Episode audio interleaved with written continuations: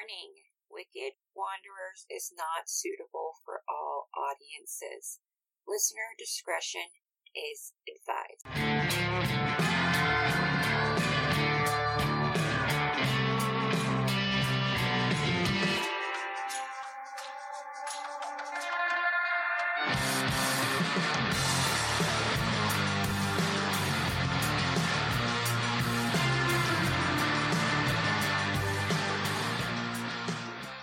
Hello, Wanderers, and welcome to Wicked Wanderers Podcast. I am your wicked hostess, Jacqueline. And you may be wondering what this podcast is all about. Each week we will travel to a different destination, and I will discuss a haunted place, some dark tourism, as well as some fun and unique things to do while we are there. So pack your bags. We're going to Mississippi. Welcome to the home of the blues. During the summer, Mississippi is very hot, one of the hottest southern states. Always have some water. Before we get to our first destination, here are some fun facts and strange laws in Mississippi. Root beer was invented in Mississippi. Elvis was born in Tupelo. The first bottling of Coca Cola began in 1894 in Vicksburg. Mississippi is home to the world's only cactus plantation. If you interrupt a church service, you can be arrested by any citizen. Before any man gets married, he has to prove that he is manly by hunting and killing either six blackbirds or three crows. Don't kill the animals, guys. You can have one child out of wedlock, but if you have two, you can serve up to a month in jail. It's illegal to live with your significant other if you are not married. In temperance, it's illegal to walk your dog without a diaper on. The fuck's that all about? It's illegal to teach others what polygamy is. Cattle rustling is punishable by hanging. Drugstores cannot sell poison to children. Do you want a flamethrower? Go right ahead. It's legal. It's legal to drink while driving a vehicle as long as you're under the legal limit of 0.08. There's no laws against cannibalism. You can drive a tank in Mississippi and crack a beer in it while you're at it. You cannot wear shoes when driving your tank. You can walk around drinking alcoholic beverages. Mississippi was named after the river.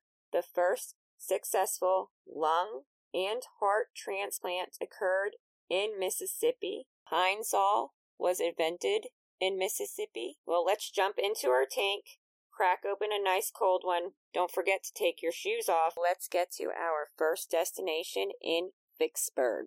This town is filled with history and historic buildings with modern activities and stores. We're going to make our way over to 2200 Oak Street.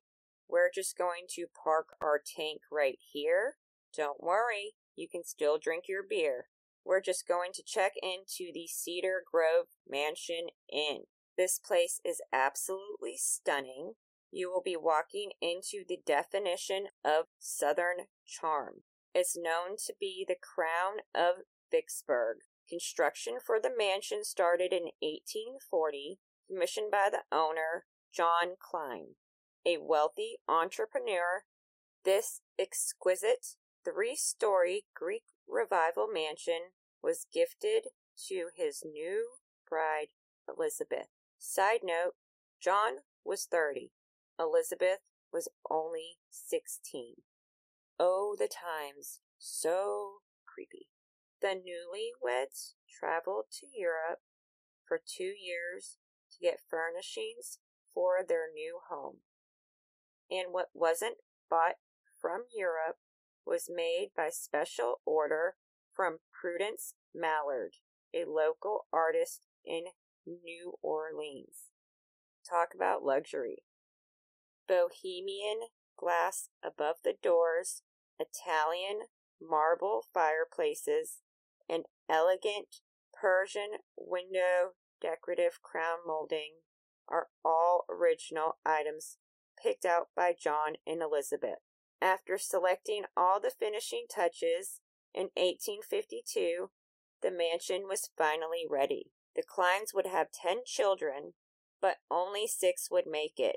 Two died from childhood diseases, one died from yellow fever, and the other, Willie T. Sherman Klein, died at the age of 17 from a hunting accident. This isn't too bad for the times with no antibiotics or vaccines. It was very typical to lose children. They would be buried on the property, but the graves were moved to Cedar Hills Cemetery in 1919. Around this time, a south and north wing would be added to the mansion, and then the Civil War came. Against popular opinion, there are no records of John being a Confederate soldier. He could have possibly still fought for them. During the siege of Vicksburg, there was an attack on the city. The house did make it through the attack, but was hit with a cannon that went into the parlor. The cannonball remains to this day in the mansion. The house was likely spared due to Elizabeth. Elizabeth was from Ohio, and her cousin was no other than General Sherman. During this time, Union Generals Grant and Sherman squeezed the city of its resources and supplies. Citizens in the city starved. Butcher shops began selling rat. Due to this, there would be disease and sickness. Homes were destroyed by the 200 Union guns constantly blasting the city. Civilians would dig caves into the hillsides. Elizabeth pleaded with her cousin Sherman to save Cedar Grove. The mansion would be used as a field hospital and a morgue. Elizabeth was heavily pregnant at the time, and Sherman sent her to New Orleans for safety. She gave birth to a son and named him Willie Sherman Klein in his honor. Of course, the people of the town were not keen of Elizabeth. A quote from Elizabeth said, My neighbors were hostile towards me and my son. They told me he would be cursed.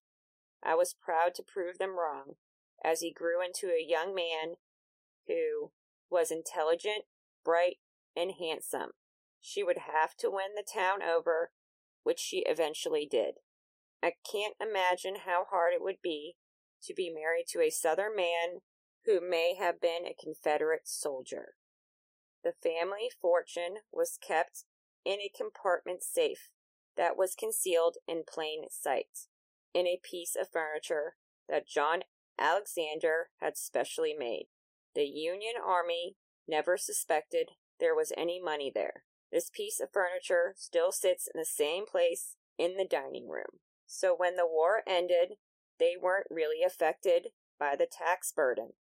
And John would build four other mansions for his children in the neighborhood the Corners for Susan, the Bellevue for George, the Flowery for John Jr., and the Annabelle for Madison. Three of these mansions still exist to this day, and this area now creates the historic Garden District.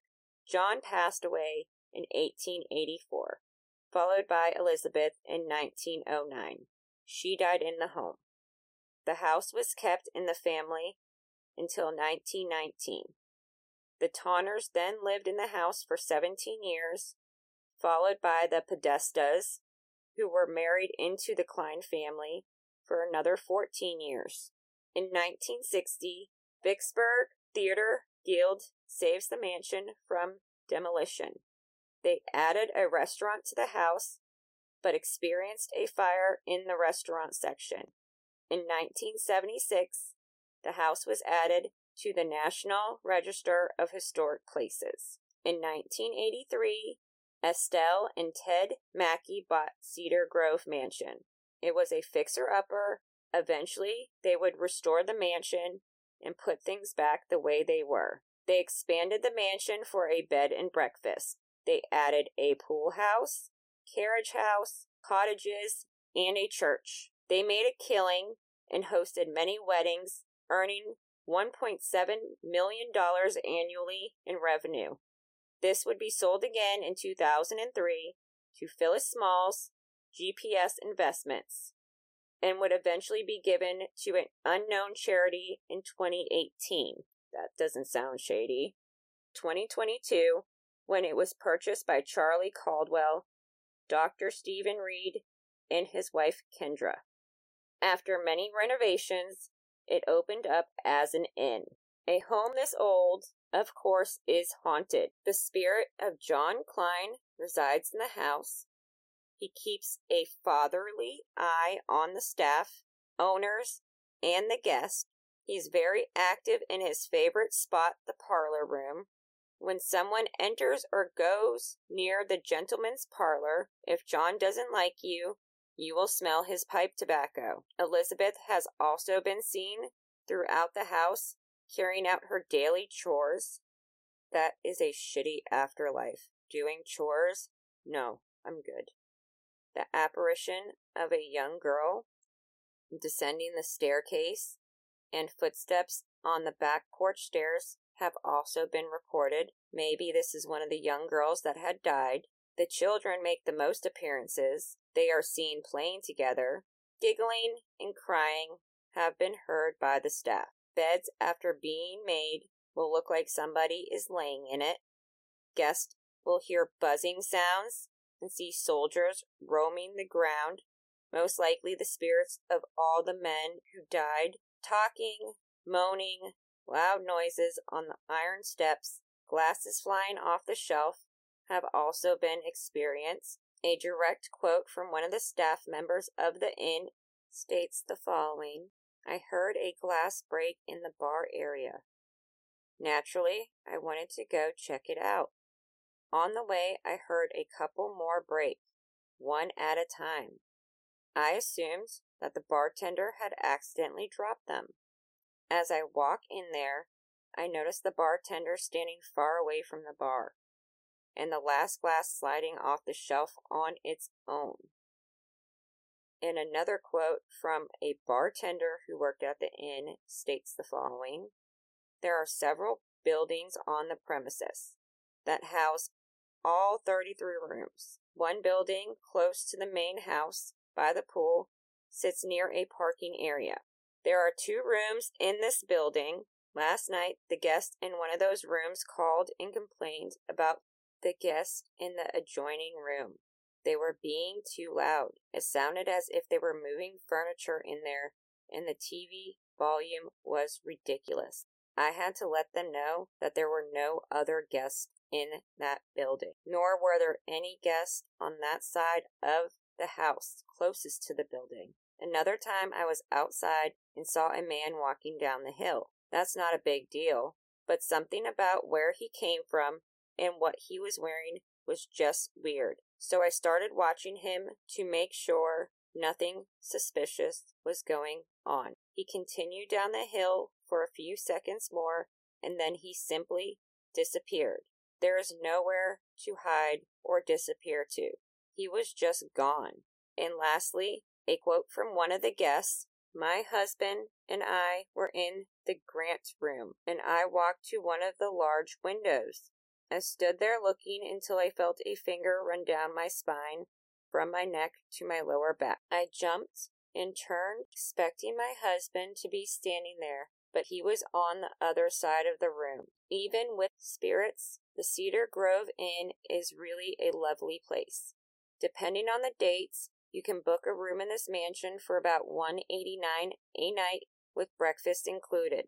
They have a pool on the property as well. You have a choice of several areas in which you can stay in. The mansion, the Riverview Suites, the carriage house. There's also the pool cabanas. I will post pictures of this elegant mansion on my Instagram at wicked underscore wanderers podcast so you guys can truly see how amazing this place is. While in Vicksburg, make sure you check out some of these amazing places there. Head over to Levee Street. Take a stroll to see Vicksburg's riverfront murals, one of the most unique and fun ways to see art and learn about the history of Vicksburg. Each panel symbolizes an important piece of Vicksburg folklore and history. Murals of the first Coca Cola bottling in America, Theodore Roosevelt's famous teddy bear hunt, and Gold in the Hills. Bold colors and beautiful artwork. Do the musical Tour of Blues. Mississippi Blues Trail has several monuments that honor key individuals that played a role in the blues. Vicksburg has six blues signs the Blue Room, High 61, Marcus Bottom, the Red Tops, Willie Dixon. If you love the blues, these are must see locations. The Blues Trail is a great way to spend the day in Vicksburg and fall in love with the blues. Eat fresh from the tomato place. After all that walking, you must be hungry and make sure you go by this truly unique place. This tiny cafe is brightly decorated. It is a shack that is quaint and quirky, a charming overgrown produce stand that leads into a restaurant with some of the best food you will ever have.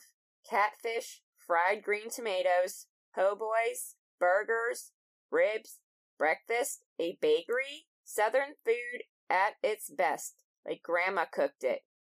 The entire meal is prepared with regional ingredients. This is a popular spot for both locals and tourists.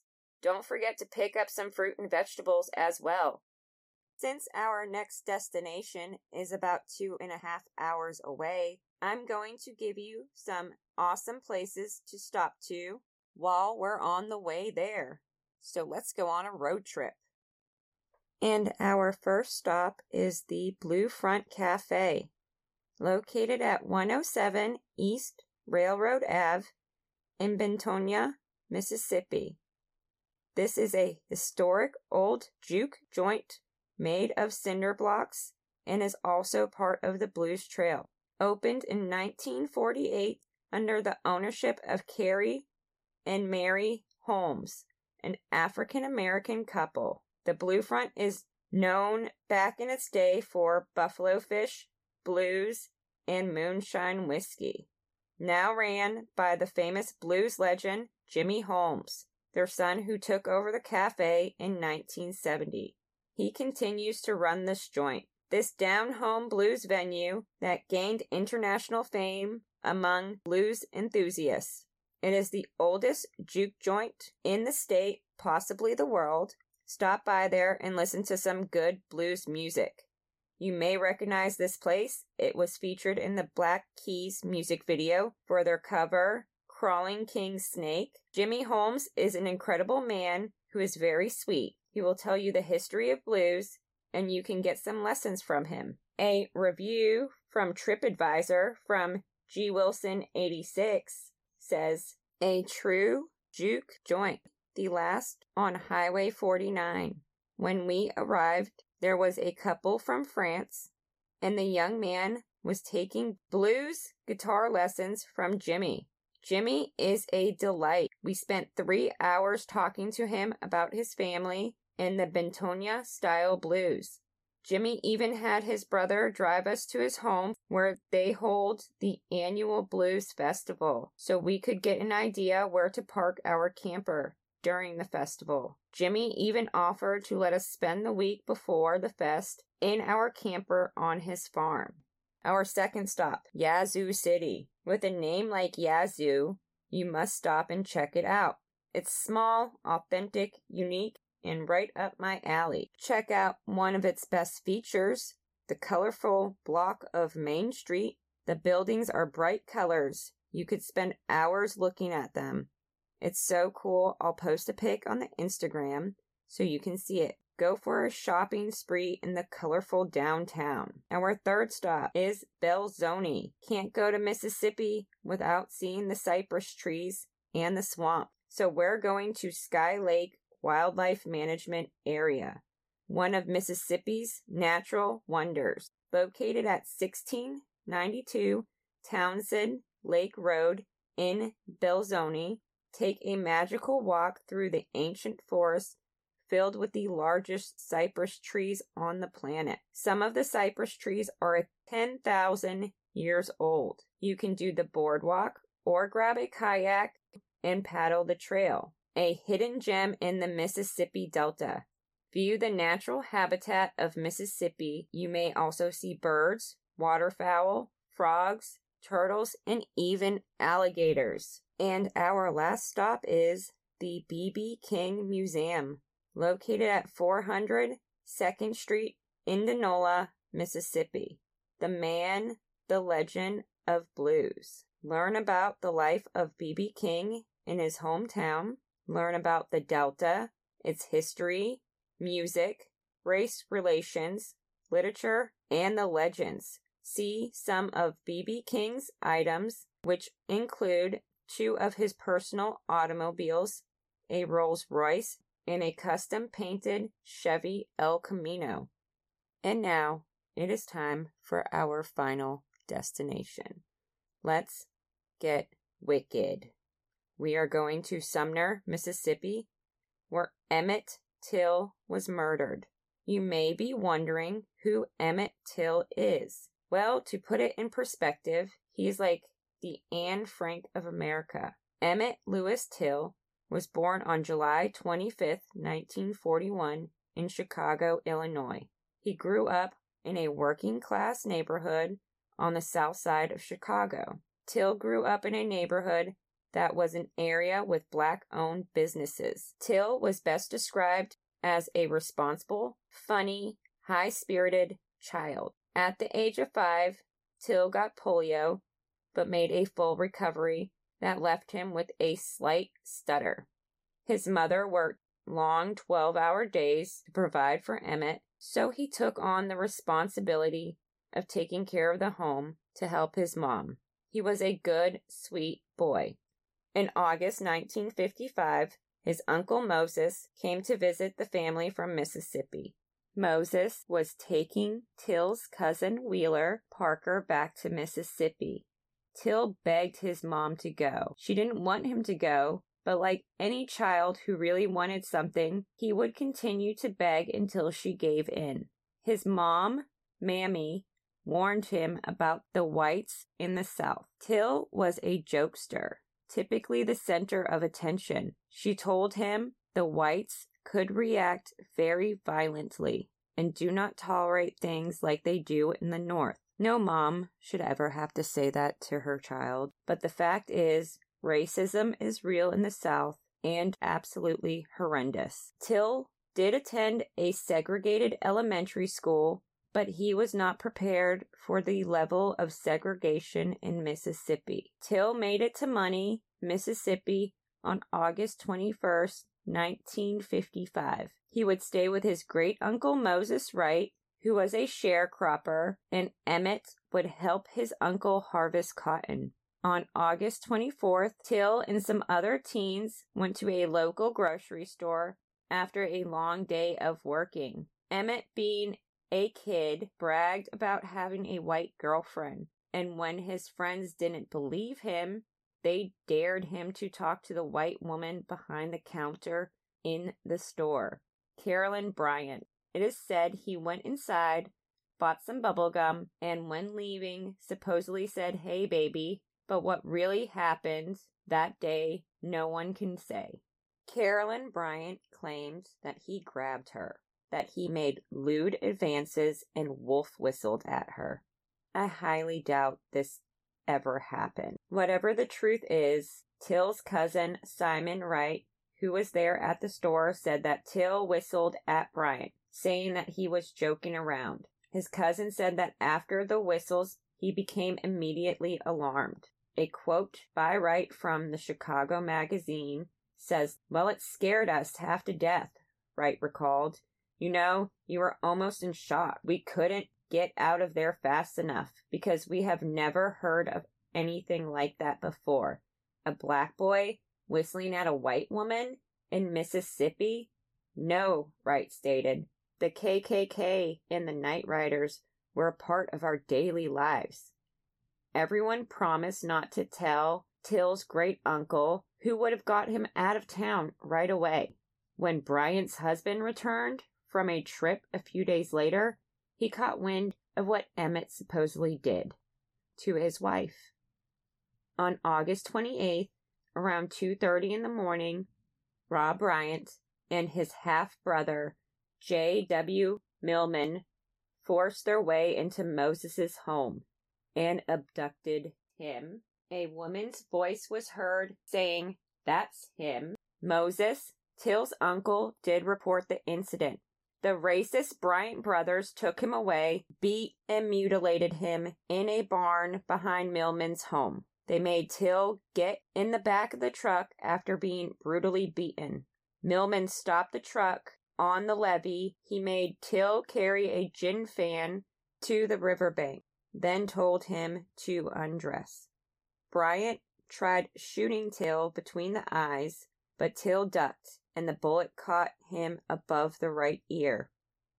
Bryant and Milam wired the fan to Till's neck with barbed wire and rolled him down the bank into the river.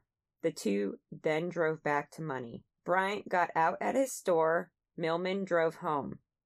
He cleaned the blood from his truck and burned Till's clothes.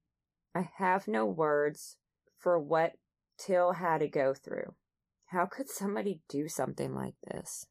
The morning of August 31st, 1955, 17 year old Robert Hodges was running trot lines in the Tallahatchie River and discovered a pair of knees sticking out of the water.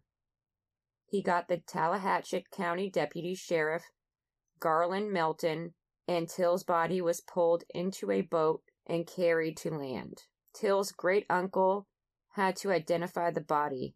The corpse was so badly mutilated and decomposed. The body had apparently been beaten severely around the head, and there was a hole the size of a bullet above the right ear. Till's great uncle could only identify him by a ring. Of course, the sheriff wanted to bury the body quickly and cover up the murder.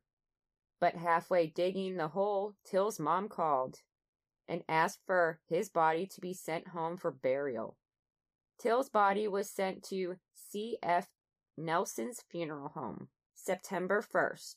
The body was placed in the finest casket available and put on a train for Chicago.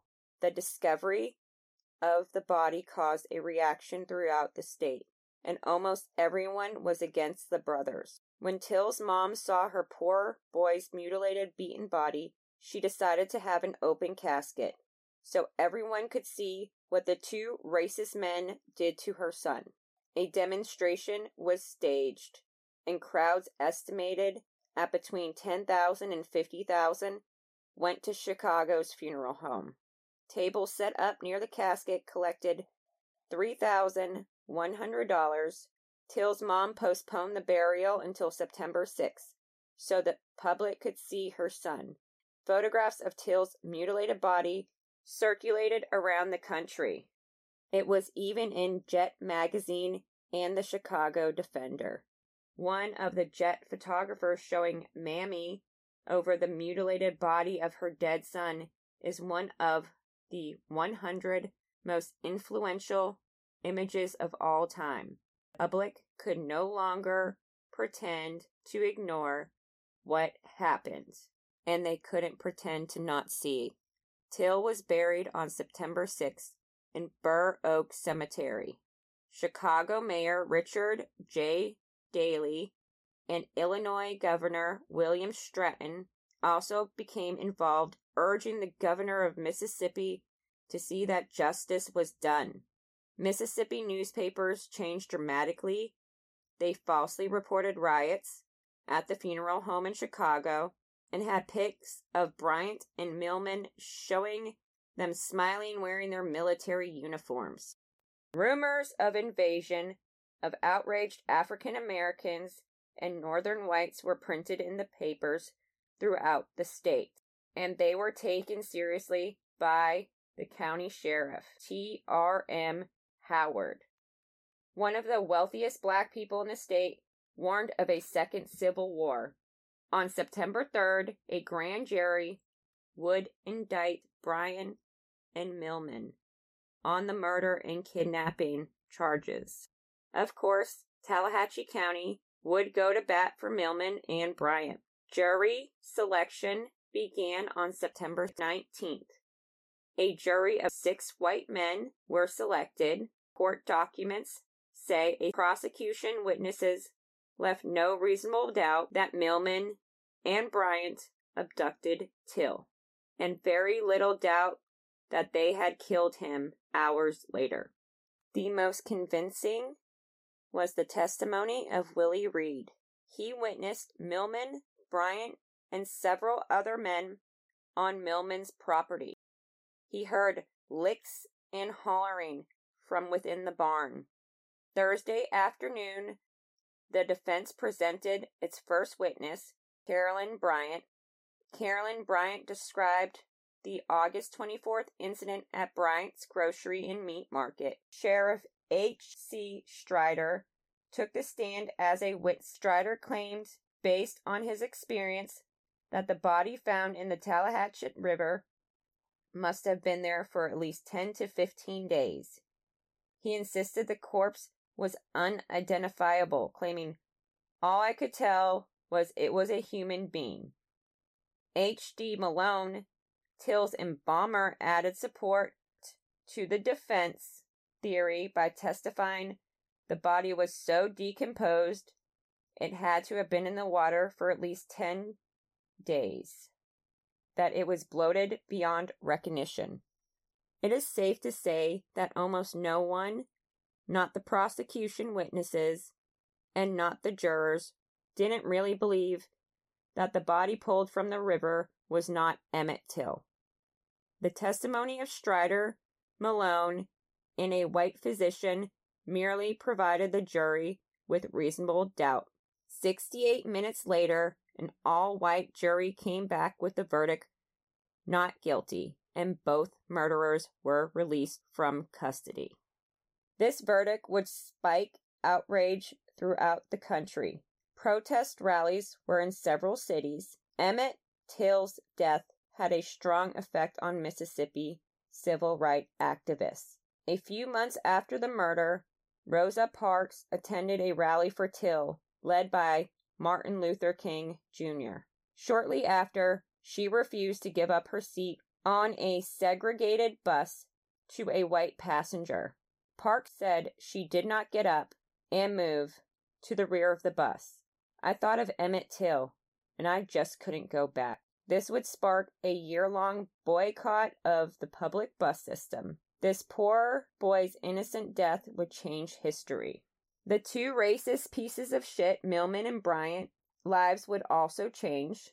Milam and Bryant's stores, which served several of the local African Americans, were boycotted all the stores were either closed or sold. African Americans would refuse to work for Milam's farm, and he would turn to bootlegging.